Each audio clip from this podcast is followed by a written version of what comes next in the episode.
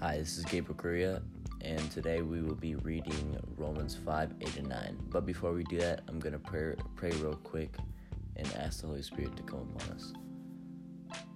Dear Heavenly Father, thank you for this beautiful day. Thank you that um, we're alive again, that all of us are alive again for another day, and um, just please help those who are need help today, who are going through some things, and also help them get their work done today. Also, I ask you, Lord, to bring the Holy Spirit upon me as I read this verse and understand it. In your name I praise. Amen. Okay. It says, But God demonstrates his own love for us in this. While we were still sinners, Christ died for us. Since we have now been justified by his blood, how much more shall we be saved from God's wrath through him? So it says that God demonstrates his own love for us. And the way he does it is by dying for us, because we are sinners. It says, while we were sinners, Christ died for us. So Christ was on the cross to die for all of our sins. And it says, since we have now been justified by his blood, so since now he died and and saved us pretty much. God can keep saving us from his wrath if we every day we ask forgiveness from the things we do, from the sins we commit. And that's how we can be saved through God's wrath. And he saves us from it. And some words we can define here is demonstrate.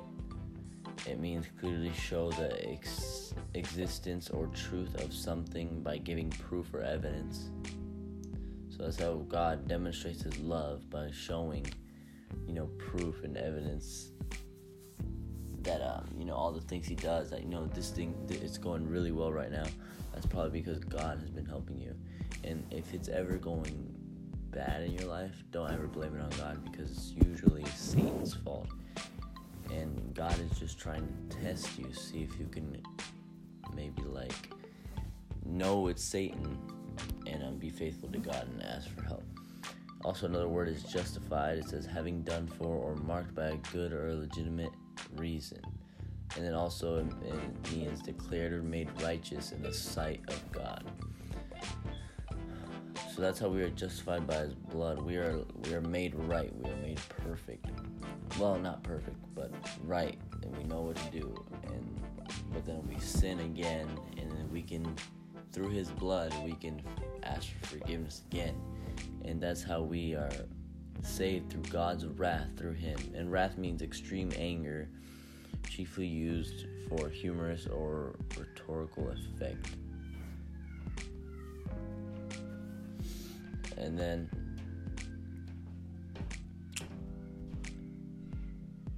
the way i could apply this verse